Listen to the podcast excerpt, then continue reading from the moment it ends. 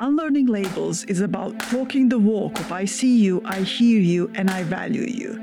Our mission is to offer solutions and to provide a safe space for conversations that impact organizations. In this way, companies can better understand their challenges, gain clarity, and raise awareness, both at an organizational and individual level. Contact us to start taking actionable steps on the topics of diversity, equity, and inclusion and for one to one executive coaching.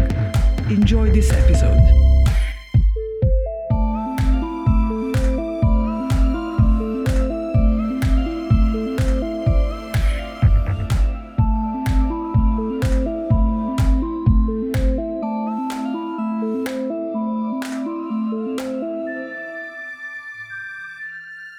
Yeah, so t- today on Unlearning Labels, we are going to talk about the over or underwhelming power of AI in the application process and how it uh, defaults to kick out uh, applicants of color.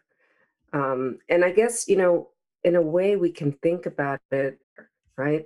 It's not so much that it's the parameters that the company decides, but it's the parameters that the software um, engineers uh, coded for. Yeah, I mean, I would agree. The, the only thing as well is that, I mean, I don't know about you two, when I did recruit, when, you know, in the days of AI, because it's obviously got a, li- a little bit more challenging, right? Although it, it's strange, right? Because the whole experience of being a job seeker, surely it should have got easier because there's more people in the world there's more companies okay i know let's let's park covid for a bit because i know unfortunately people have lost a job and stuff like that but so I was told to play the game. That's what someone told me who was in the recruitment space and said that, you know, you just need to change some of these keywords. And I don't know, it sounded a bit off for me because, yes, I get that. But are we changing ourselves just to get through that stage? And what are we leaving out? Um, but I guess the, the thing is, as long as we get in front of someone, we can then shine in front of them and have a dialogue, right?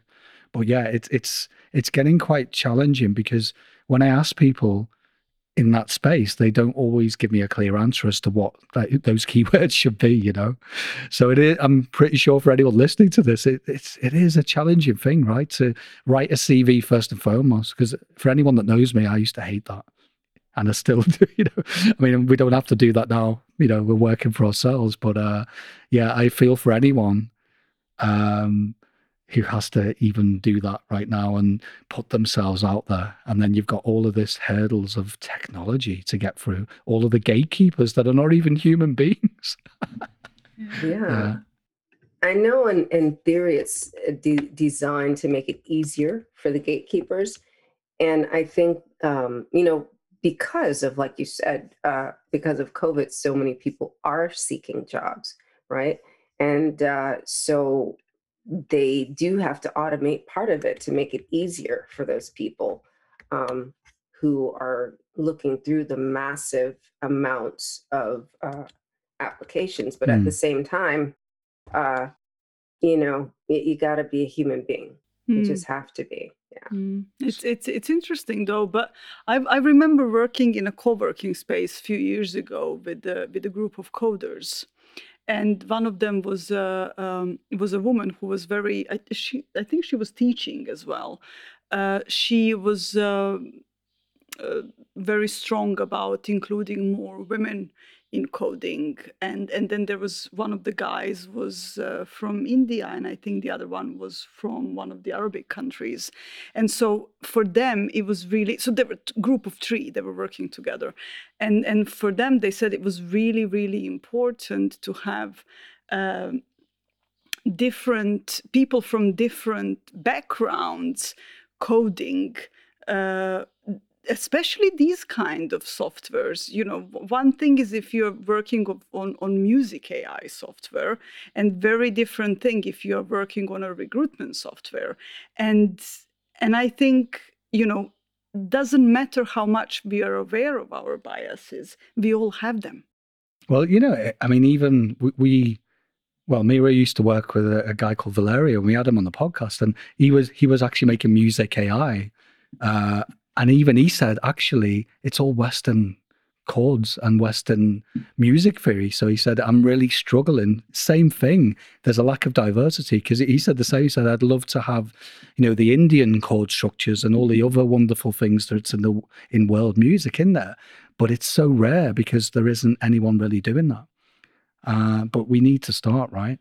So yeah, I mean, there's one thing that we're looking to get more diversity and as you say, to have you know, coders coming from every different background and country and representative of the population. But also, I just keep hearing, well, you know, we haven't got there, so it's the best we can have. Oh, or we're in hurry to regroup. Yeah, so. or, you know, we haven't got enough time. But isn't that really just not good enough? Because I know, as you said, Cordelia, I totally get that. You're in a rock and a hard place. You you want 200 people by yesterday. You know, there's rapid growth for depending what industry you're in. But wouldn't you want to put the brakes on and find the right people rather than rushing it? Because, I mean, we've all worked for companies, right? And I've worked in the tech industry for years. And most companies I work for, if I'm honest, quite often got the recruitment wrong and then paid for it much later in the process because they weren't the right fit. You know, they were lacking diversity. No surprise because, you know, that's what we're hearing, right? And then they had to re recruit because people fell through the net, you know, if you're not the right fit or they weren't really good for the culture or f- crucially these people didn't feel comfortable because there was one person representative of that demographic and then they didn't they were like well where's the rest of the people that look like me so let's think about that for a minute mm. that's a really great point about slowing down right mm. so we talk about that like on the individual basis for self-awareness but mm. as an organization like maybe you know in the policies for recruitment you know let's slow down. Yes we have ai to help us out but is it is an assistant right? It is you know you still have a human being um, reviewing what's being um, what should be considered. And so if you slow down and you really look at you know to your point like the history of the people in that position and that function and where it works in the organization historically the people that have left that position are they still the same thing that the ai is kicking out do we need to change the parameters mm. right so that's like super duper important mm. that is uh i guess it's still self-awareness right it's like I mean, Amira, Amira, Amira, I changed your name because I you like know it. what? Amira like actually means leader. So. Tell us, what does that mean? what does a leader mean? Leader means the person that actually slows down. exactly. and looks at things objectively. And you know what's really interesting to me when you said it, it's really important for, because I think in the world of technology, when technology is so much, you know, we we recently spoke um, to a woman that uh, is say, said that technology can actually be uh, really bad for us, not because technology is bad, but because we're we at the moment we are looking in everything to be solved through technology. Oh, we got climate change. Oh, we've got technology. Or we'll just find out something new that you know, and so we don't really look at what we have and what is really going on. So we become overly reliant on technology and so we don't observe we don't uh, peter is being noisy. Um, sorry about that. The uh, so because we rely so much on technology we we lose objectiveness and we lose that point of actually you know what is going on over there. Is there anything wrong? Is there something that needs to be changed? Um, I was I've just remembered that uh, old experiment that was done with people being shocked with electricity. You you do you know that one, Cordelia? I can't remember. I'll put in the show notes the link to it. Uh, I think it was done in 60s or 70s. Uh, and, and they were looking into how authority uh, affects people uh, and, and their decision making. So basically they told the person that somebody is in another room who is being connected to electrodes and you are in another room and you are basically increasing the voltage of the shock that they're going to get.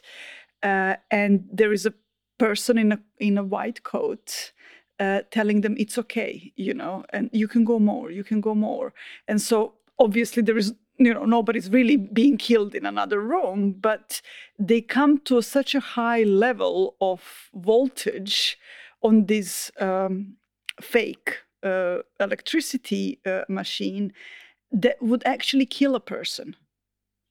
And you know it you're gonna i mean it's 220 that's that what kills people in the house no? And and it was like 400 something and they still uh, and they're still going on because the person next to them is saying it's okay. So i think we've put technology into same level as as that person in a white coat. We rely too much on it and we are not questioning what's in there. So you know we don't we don't see that the, everybody's looking the same that everybody's talking the same because you know, there's no need for it because technology has done it for us. But it's a lot easier to hide behind technology. And again, I see technology as a huge enabler in the right hands. And what I mean by right hands is when you're clear what it what benefits it brings, but also eyes wide open to the fact it's not a silver bullet. It won't resolve everything. So I'm sure it, any recruiters that are listening or watching this,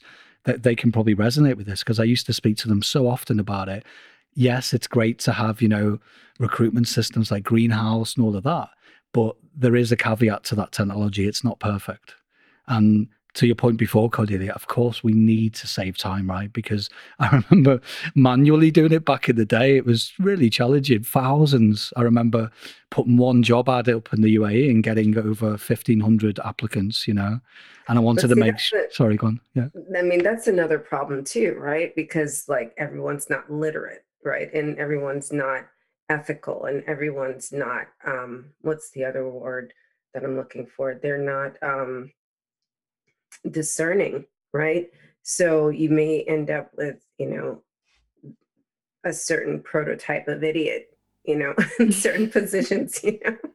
Um, and then to Mira's point earlier about um, relying too much on technology, I mean, not to make light of the whole thing, but you know, isn't that what the Terminator movies were about? Like robots took over the earth, and so yeah, and then they turned on us. Or I mean, there there've been a, a couple of movies, you know, where the robots end up being in charge. So you know, we we do want to. There is a there is some truth to that. I mean, think about it. A lot of you know these movies from the 60s 70s and 80s that were projecting you know what technology is going to look like and everything i mean some of that is kind of true now. So you know it's a possibility that the robots could take over. Well i mean come on. just... no but eh, i mean no but it's it's a good one to ponder because yeah, the, the, I don't see Terminator happening anytime soon. However, I'm more scared of the humans operating Terminator, if that makes sense, because it's not so much that AI is getting any time or this again. I'm no expert, right? But I did read a lot about it recently, and it's it's not. Sorry, I keep making a lot of noises. um, yeah. It's it's not that it's that clever that it could suddenly take over the world anytime soon. But I'm more concerned. I don't know about you two. The fact that we just let go of our reins of control to something that actually isn't self-aware. And that's more dangerous in my eyes because it's it's autonomous. It's doing whatever we told it to do. And in and, and i know there's more complex neural neural systems and all of this stuff and it's like wow they look amazing. But in my limited view on it it looks like it's still that's cool but it's not like a human brain. You know a human operator is always going to trump any automation or any technology right now. Not on speed, of course. And that's why automation and AI is amazing for certain tasks. But yeah, in the world of recruitment where we need more human centric touch points, I am like all of us, right? I think we agree on this. I am quite scared of it because I don't really see it adding any value in the sifting process with the way that the data's going into it in the first place, as as we pointed to. And that's it. I'm not I'm not saying it can't be resolved. And I'm, you know, we've had conversations with people who are passionate about making that change, you know, or starting to spread that awareness. But I'm just wondering, what can we do now? You know, if recruiters are listening, or you've got a company that's suddenly scaling up and they're like, wow, we're going to have to recruit a lot of people soon and we're relying on this stuff, but we would love to have a more diverse workforce. So, what kind of springs to mind in terms of what, what could we explore? And again, and we're not looking for solutions. That's not our game, right? But what what could we explore next on it? Hmm.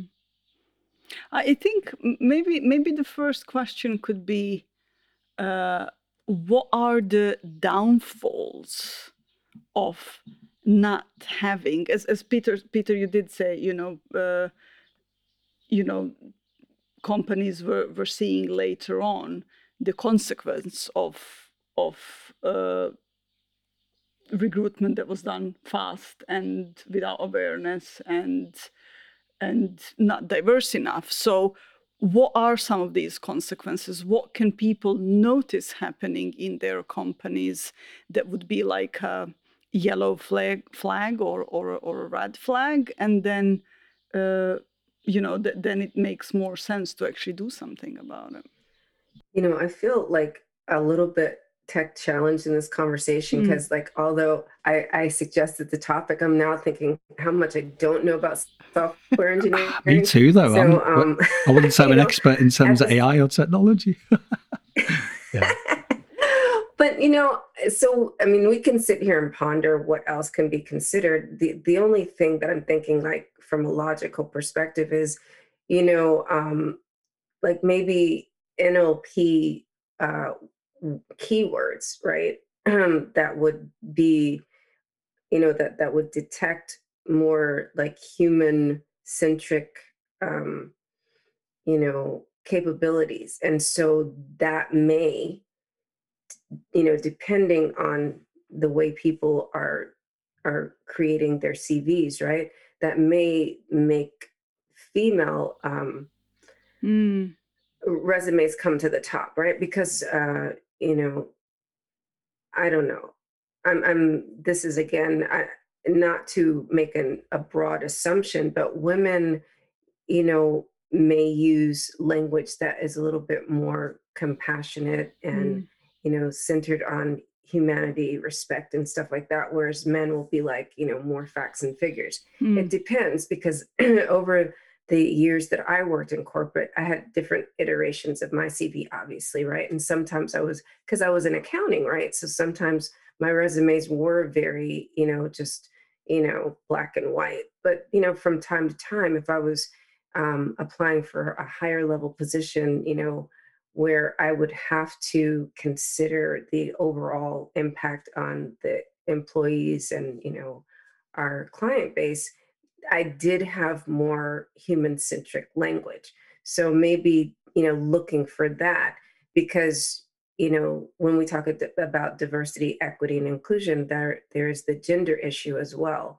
So women women's resumes may get kicked out more often because, you know, they're not putting enough facts, you know, um, in their their CVs as opposed to men that will be all about the facts, right? To cover mm. up all the actual skills they don't have, mm. right? Because we know that men will mm. apply for a job that they're totally not qualified for and get it. Mm. So mm. that's another thing to consider. What occurs to me from having conversations with people, even even last year, year before, because it keeps coming up, right? Everyone is worried about it, who should be worried, but also there's a lot of companies that, like we've just pointed to, that innocently or not, they seem to be not really wanting to change. They know they've got a problem because their turnover is quite high. And that, I mean, it, it, it's a complex issue because just because you've got high turnover for people listening doesn't necessarily mean that you've recruited the wrong people. It could be you've got a terrible leadership team or you haven't been supporting your middle managers, which is usually a good place to look. But let's just say uh, if the middle management's really good, the senior leadership team are super supportive and inclusive, I think there's a two pronged attack there. Correct me if I'm wrong. So we need to look at the data. So it's, you know, companies that can, because they're lucky and they've got the money and the scalability to really do the due diligence with a recruitment partnership. I mean, we, we speak to people all the time who are more, you know, our call to action as a recruitment firm is to look for more female leaders. You know, could be that, something like that, right? Or it could be like, you know, if we're going to supply you with cl- uh, clients, you know, i.e., fill those places for you, we want to know that these certain demographics are going to come go in there first, because we just see they're underrepresented. You know, that's what I would look for if I was aware. But again, there's a lot of people out there, let's be honest, that are not aware in um, positions of power where they are the, the actual decision maker.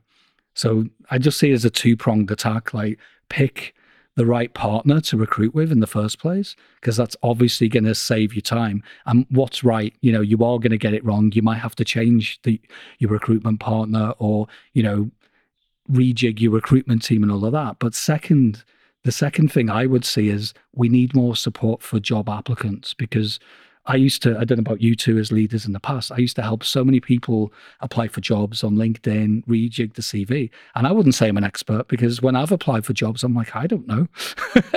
I'm looking for jobs and, you know, some people are saying no, some people say yes. And it, it seems to be hit and miss. And I even had CV writing courses. I, I spent a lot of time with recruiters, you know, really being cheeky and really pushing them to help me in a, you know, can you just look at my CV? And I got a lot of feedback, but I also thought it was quite, uh, sometimes a little bit unhelpful. And that might seem ungrateful, but I go to one person who's a super expert, years and years in the business, would tell me one thing, and then a month later, I'd speak to someone else who arguably has just as much experience. And I would say, No, you need to take that off your CV. And I'd be like, Okay, do I include this? And as you say, facts and figures, more more human centric language?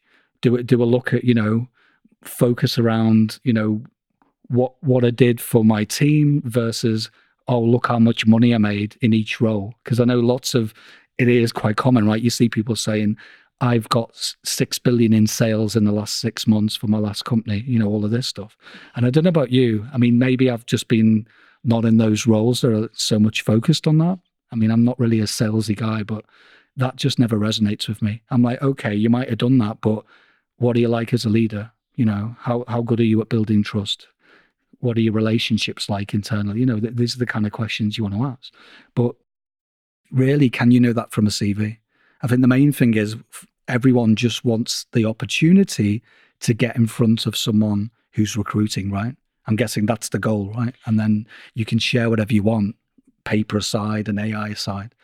But I think you know, I think society is actually going in a very opposite. Di- not society, but the recruitment is going in a very different direction. Uh, do you know that some companies are creating the cameras, the AI that is recording and doing the recruitment for you? Mm. So it's reading the body language, it's reading yeah, the facial expressions, it's so the, you basically are answering questions to a camera and the ai is is deciding uh, so there is really no human in front of you.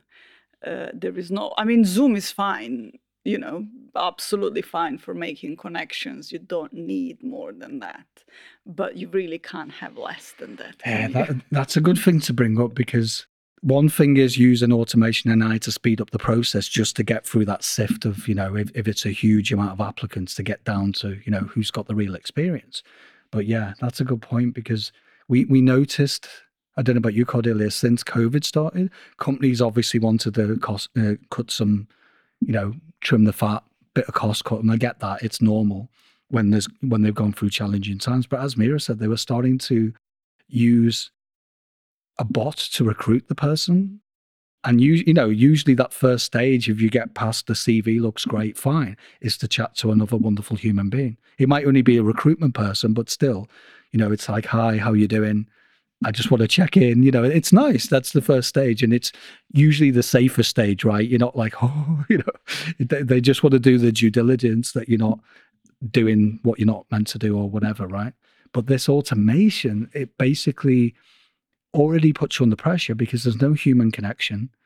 It really apparently is tuned in to see if you're lying and all of this and looking at rapid eye movements and all of these things that as we all know as coaches they can be read completely wrong and if you're coding that in it's a human right so there's yeah. going to be bias in there there's going to be room for error which i'm guessing would be a lot because mm-hmm. if, if someone come to me and i had the money to pick between an automated product and automation with a human touch I would go with the human touch every time with a heartbeat, right? Mm. Yeah. Definitely. It's interesting. Wow. That's interesting because it's like, just like you said, with the um, the people who have been in recruitment for years, right? They have different worldviews on what is the the perfect template for a CV. Mm. So, you know, just like people that study psychology, there are different schools of thought around you know body language mm-hmm. and facial expression and um, i think that's what our friend um, i think that was her issue right so it may have been the the video that didn't pick up on her um, you know all the things that made her unique mm-hmm. right so someone was telling me the other day in a conversation another coach and she was like, Well, you know, when you turn your head to the, or when you lean your head to the right, that means something. And if you lean your head to the left, that means something. And actually, for me, sometimes it just means I'm tired. And um, and sometimes it means that I'm listening more intently, mm-hmm. you know, and sometimes it means I really, really care, mm-hmm. you know. And how are you going to detect that? How you know, do you know the what meaning? percentage of, of, huh? How do you know the meaning uh, without yeah, any like, baseline and knowing the? Well, it's like a lie detection test, right? They are rubbish. Let's be honest. They've been debunked so many times, but it's ama- it scares me how many people are still using that kind of outdated technology.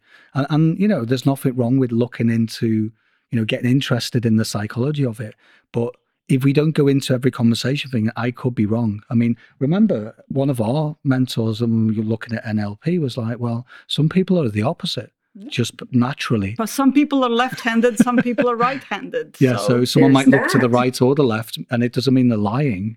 It just means they're being reflected. But the person or the system's picking up the automation and AI is like, yeah, that's a liar next. yeah, it, it's interesting. That's scary. Yeah and quite sad when you think about it because if you're recruiting like that imagine how much high talent you're going to miss out on all of that diversity so again what i'm hearing and what do you think you tell mean, it sounds like the more human centric approach coupled with the technology and in parallel the better right we just cannot lose the human touch in recruitment. That's what it sounds like to me. But and lots of lots of awareness and reflection uh, when you're using i mean anyway but when you're using technology. And i think people don't like to be wrong. And that's one of the thing that i'm things that i'm picking up a lot uh, is that you know we'll do we'll fool ourselves in order to look that we are right to ourselves. And so um, and so I think the more comfortable we are with being wrong and more comfortable we are with not knowing things and sitting down metaphorically but you know kind of slowing down and looking back at the results of what we've done regardless whether they're great or bad the results will, will tell us what, what we could improve. Yeah um, and, you know, just really uh, taking that into account. So I guess step one, slow down, you know. Um, step two, be uh, really aware of what the uh, attrition, eh, eh, you know, like who, who's leaving and why, right? And that needs to be considered in the, if you are using an automated system, um, step three, if you do want to use video, um, again, just get a software that has the lowest uh, rate of error, you know, and um, and then I, step four is always, you know, let's go back and see, you know, what resumes were kicked out and why, and if we could consider them. Like, you know, how unusual would it be if you had a woman in a position and then the the software picked only male applicants, you know? And it's just like, well, what happened here and why? And really um, uh, take take the time to investigate a little bit. And you're you're only going to win, right? Even if the position has been empty for six months, you're only going to win if you take maybe two months to fill it. Um, because you know it it's much more important in the long run um, for for the bottom line and for the company culture. Yeah. yeah. It sounds to me as well that you know maybe the message is if you really want to recruit diversity into your company, i.e., you know for a fact you need more female leaders because it's vital for your organization go manual, go human. you know, that's what I'm hearing. And yeah, there will be people I know because I can think of people I worked with in the past where it's such a huge organization. But sorry, that's reality, right? If you really want to make a difference and create an amazing inclusive culture, then you're probably going to have to invest and dig a bit deeper and find a recruitment partner that's going to go out with that call to action because mm. that's going to be a million miles better than just letting it, you know, go to fate or just luck or anything else for that matter. You know, that, again, and maybe I'm wrong, but that's what occurred to me. I don't know what you say. Yeah, and and I think you know we keep on talking about awareness in these episodes. Mm. Uh, you know, we need to be comfortable with ourselves. We need to know ourselves. I know where I get uncomfortable. I know what are my I wouldn't say weak points, but what are my insecurities? So I'm I'm really alert for when it happens. Like I know how my body reacts, I know how it feels. And so the, you know, this is how I don't incorporate that in my decision making. This is I know that those are my you know, I, um, maybe I can call, I wouldn't say biases, but my fears and my insecurities. So awareness is really, really important. So we really need to help our people understand themselves with no judgment, with no criticism, but really so they can be aware and, and then from that space or our decisions and our recruitment is going to be very different because you know when you have when you have a company and say, for example, uh, somebody needs to recruit cert- somebody for uh, another person for a certain position, and if they are not comfortable saying no, and if they're not comfortable showing their own, um, how would you call it, their own opinion uh, about why somebody, why we need to wait for two months and if they're only scared of keeping their job, they're going to re- employ anyone just to save their job. So you need integrity as well. Mm, yeah, human values matter. And and that that's it, you know. It's it's really important that we have really aware people in these positions. Yeah, that's a good point. It is often lacking because of the pace and speed that people are going a million miles an hour. Mm. And because money's involved, and that's the tricky bit, right? But what we're pointing to, right, correct me if I'm wrong, is that, you know, in the work that we're doing, this isn't going to detract from making more money. Just for putting it out there, this will increase your top line because a diverse workforce is a happy workforce. A, a workforce that's not representative of, at the very least, the local population where you've got your offices, something's way off, right? And I know that, you know, in the world of technology and most companies are technically you know that they've got people working from all over the place but that usually detracts from the real reality of an undiverse workforce. Just because they're representative of certain countries still doesn't mean that you're actually finding you know a diversity in your actual office right? And that's something i found working for international companies. They were like we're super diverse. I'm like well are you? How come don't take this the wrong way because i'm white a white male but they're all older than me and they're all from a, one country and there's no females in the leadership team and they're like oh yeah, but we've got all this. I'm like, yeah, but if the leadership team isn't representative mm. across the board, then how can you build real trust? How can people feel really comfortable? You know, it, it's just it's harder, right? Mm. But yeah, there, there, there is no diversity in, that, in those power powerful roles, the leadership roles. So. I remember who was it, Jennifer.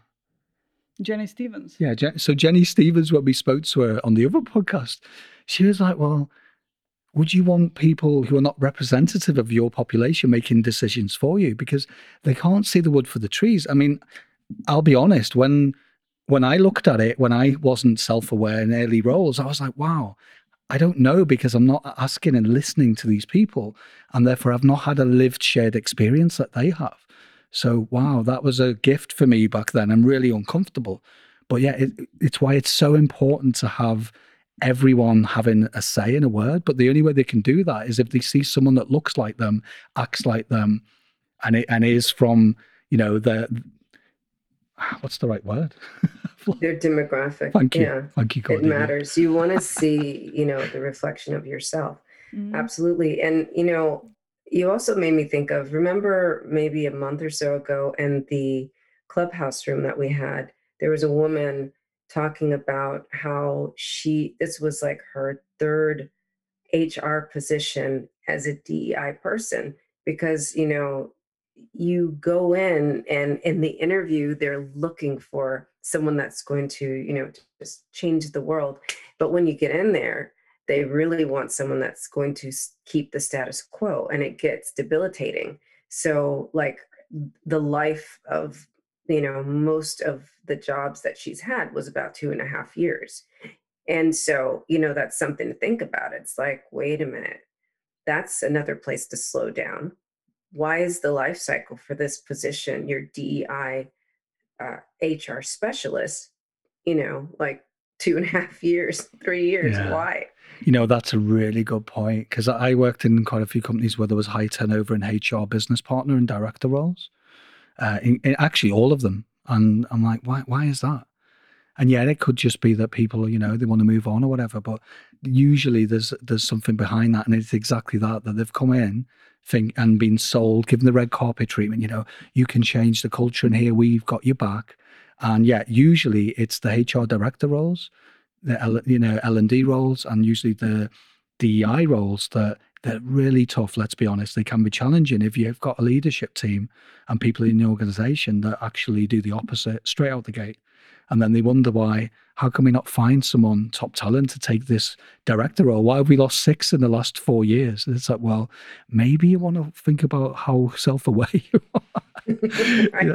yeah. but it do must you really believe your own uh, policies, right? But it must be so tough. Imagine taking this gig and getting it and celebrating, you know, because the you know these people have got expertise they've got great experience right so they bring in everything and they're ready to go and then after a couple of months you realize that they just wanted to tick a box yeah it's um it, the, the good thing is i'm seeing that it, there's less places to hide if that makes sense yeah. because what i've noticed and maybe because of the work we're doing right maybe no surprise yeah. but my heart's been warm because i'm noticing that it's it's le- it's not as easy for organizations to get away with that now because there is a lot of surface level. Look at Black Lives Matter, and there was a lot of call to actions, but it's a real shame that there's no meaty meatiness behind it. You know, I don't see any massive shift. I see no. that it was talked about and people embraced it. Just like, you know, I know this is controversial, but June, you know, everyone changes their logos to, you know, the rainbow and everyone embraces diversity. But let's be honest, when I spoke to quite a few companies, they weren't. And yeah, I mean, yeah. it's it's funny. Like you also make me think of this. Uh, I'm not sure what her position was, but this woman, um, she posted. She was like looking for a job, and on their website, they said, "We are, um, we." It was something about paying women like closer to that pay gap, right? So mm-hmm. it's like instead of like the pay gap of like 70%, it's like 4%. And like they, that was a boast on their website. It's like, well, you know, our pay gap for female employees is, you know, only wow. 4% less. you know, it's like, okay, let's just check ourselves, you know, because mm-hmm. it's like, mm-hmm. so you're admitting that you're going to pay women less you know? Mm. um, but you're still better then, than everybody else. You know what? I mean we we will definitely have an episode for people listening and watching on why would anyone get paid differently? If you're doing the same job regardless of what background you've got everyone should be on the same wage. Yeah? Or at least the pay brackets. I know there's tier systems and it gets a bit complicated, but yeah, there's no reason why there should be someone in in your same office just because they're male that should get you know 60% more pay. That's just for me. It's just it's it's it's lost. Oh, see, I'm getting passionate. I've just nearly hit the microphone. Nearly. no, but it, it really bugs me because I used to feel uncomfortable, but then I realized that it's not me making those decisions. So I, you know, but I'm glad I did get uncomfortable when I heard about this, the, you know, the disparity and the gap between people getting paid. And actually, when I looked into it in certain roles, I was shocked at the differences. I mean, it it, it still exists, right? Oh, yeah. But, but it's not just it's not just uh, male female. It's it's about where you come from. It's about uh, you know. Yeah the matrix is that that is a whole nother episode mm. now that now that we're getting into it. Because like yeah, I, I remember too um like seeing the matrix for like you know what school they went to and mm. blah blah blah blah blah and the degree and number of years it took them to get the degree. I was like really? Ooh. so yeah. Yeah sorry to interrupt but you know what? I mean just to bring it back on onto on topic a little bit a lot of people I spoke to of late as well, and this is amazing. But also, I, I I would agree. So there's nothing wrong with education, right? It's wonderful. I, I love to learn, and I'm an avid learner, and I think I'll keep learning until I'm not here, right? But I see a lot of focus, or too much focus, on dare I say, you know, they need to come from certain schools for certain jobs. Mm. And it's crazy that they look for that. And again, this is definitely a flaw in AI because they do have that as part of the criteria, right? When they're looking and sifting CVs, right? And I, I just want to get away from that. And I see that there's a lot of CVs sticking their neck out in the last 15 months, which is cool. But let's see what happens with that because I've seen a lot of really good, credible companies saying, yeah, we got that wrong. And we would like to look at people who don't have that privileged background because if they've got experience, why would we not have a chat with them? You know, we're probably missing out. We're, you know, we've got a massive gap in talent. Why are we making our jobs difficult? Mm. But I haven't really seen anything tangible yet, but I'm hearing it. And there's a lot of articles that, you know, for people listening, if you want to look into that. I think there was one, was it a couple of months ago, where a couple of US, at least US CEOs, quite oh, yeah. quite big ones who had traction, were like, you know what? We should recruit university education aside. Uh, I mean, even for me, I felt that the pain because I didn't have an Ivy League background. You know, I studied later. So, uh, for example, when I went for a job in the UAE, luckily I have really good experience and I blagged my way into the door. I really pushed my way in.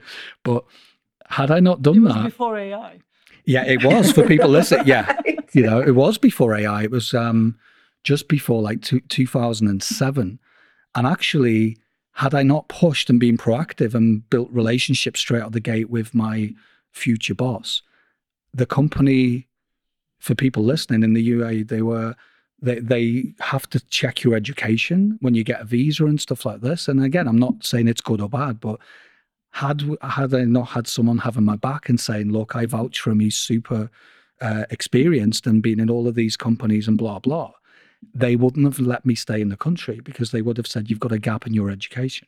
And that's just one example. And again, I love the UAE. You know, I lived there for a long time with Mira as well. So I'm not knocking it, but it's just something I think people need to think about because I honestly, if I, if I was to scale up now and we, the three of us had a company, wouldn't you rather look for experience and education? And yeah, if they have everything, great, fantastic, well done. You know, you've, you've got an MBA from this school. But if if I've seen you've uh, you know cut your teeth in lots of diverse roles and you've gone through adversity, that's what I'm more interested in, right? I'd rather yeah. see a struggle and a story behind that. And I, I mean, I don't know. What do you think about that? But for me, as a recruiting manager, I'm more excited by that. Let's explore that. And again, I wouldn't discriminate just because you've got a nice degree from a you know a good school. There's nothing wrong with that. But I think we heavily discriminate when people apply for jobs because they haven't had a certain background or education. And I just don't get it because I've seen people four or five years in the same industry and been super successful and they get a no. I just think that's crazy, you know? Yeah, I I agree. I um it's not where it's not where you go to school that's going to make you a better professional. It's your experiences, you know. And and there's a thing you can know something in theory and then can't perform. oh yeah, you know? there's a huge gap in between theory and experiential learning, isn't it?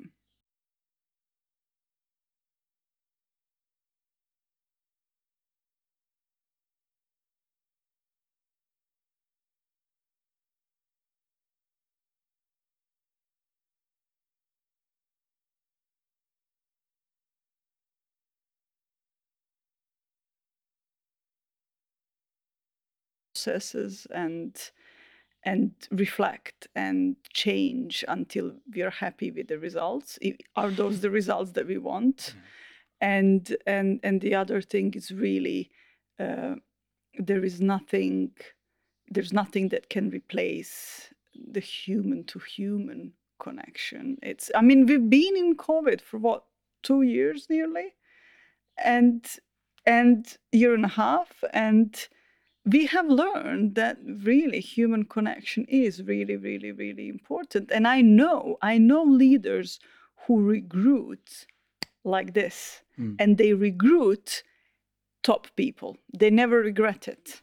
Yeah, because that, that I mean, and and there are people who are having like nine interviews and still can't find the yeah, proper match. I mean, that's another. That's a skill to learn. That's another episode in itself because we've we've been speaking to people who've had six, seven interview rounds, and they're not even that senior roles. And I'm just like, that is inhumane. It's insane. And it's actually very wasteful. It's not very cost effective for you, for people listening. If you're an organization, why would you do that?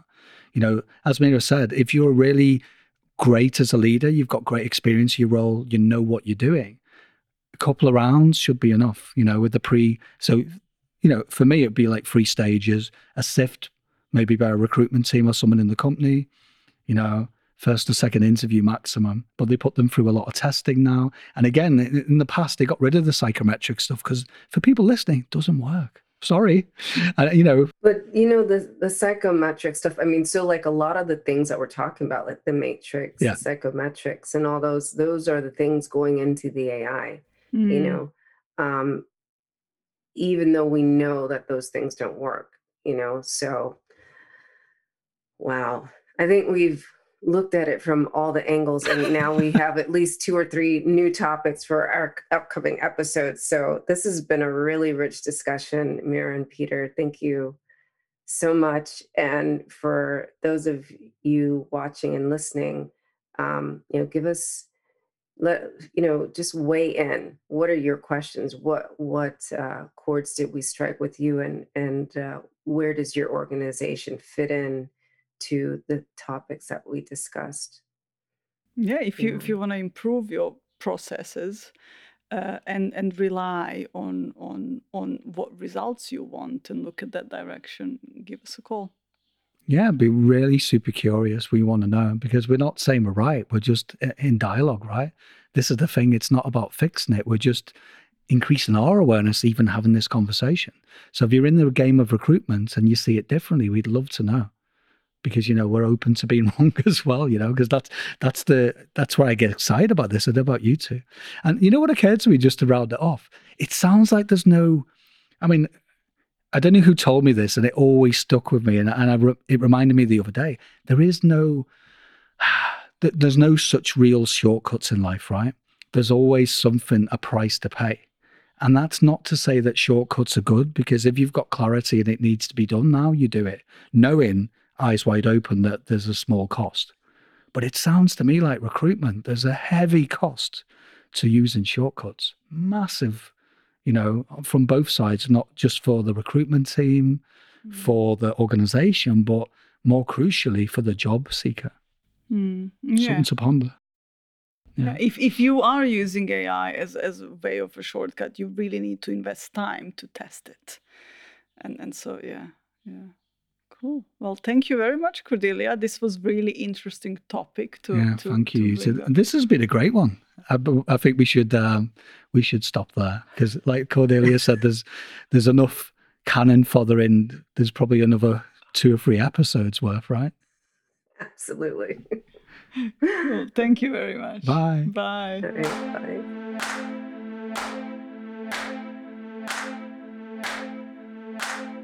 Thank you for listening. As you can see, Unlearning Labels is about talking the walk of I see you, I hear you, and I value you. If you would like us to help you address any of the topics we explored during the show, such as diversity and inclusion, cultural change, leadership development, or one to one executive coaching, please contact us via www.unlearninglabels.com or reach out to us via LinkedIn.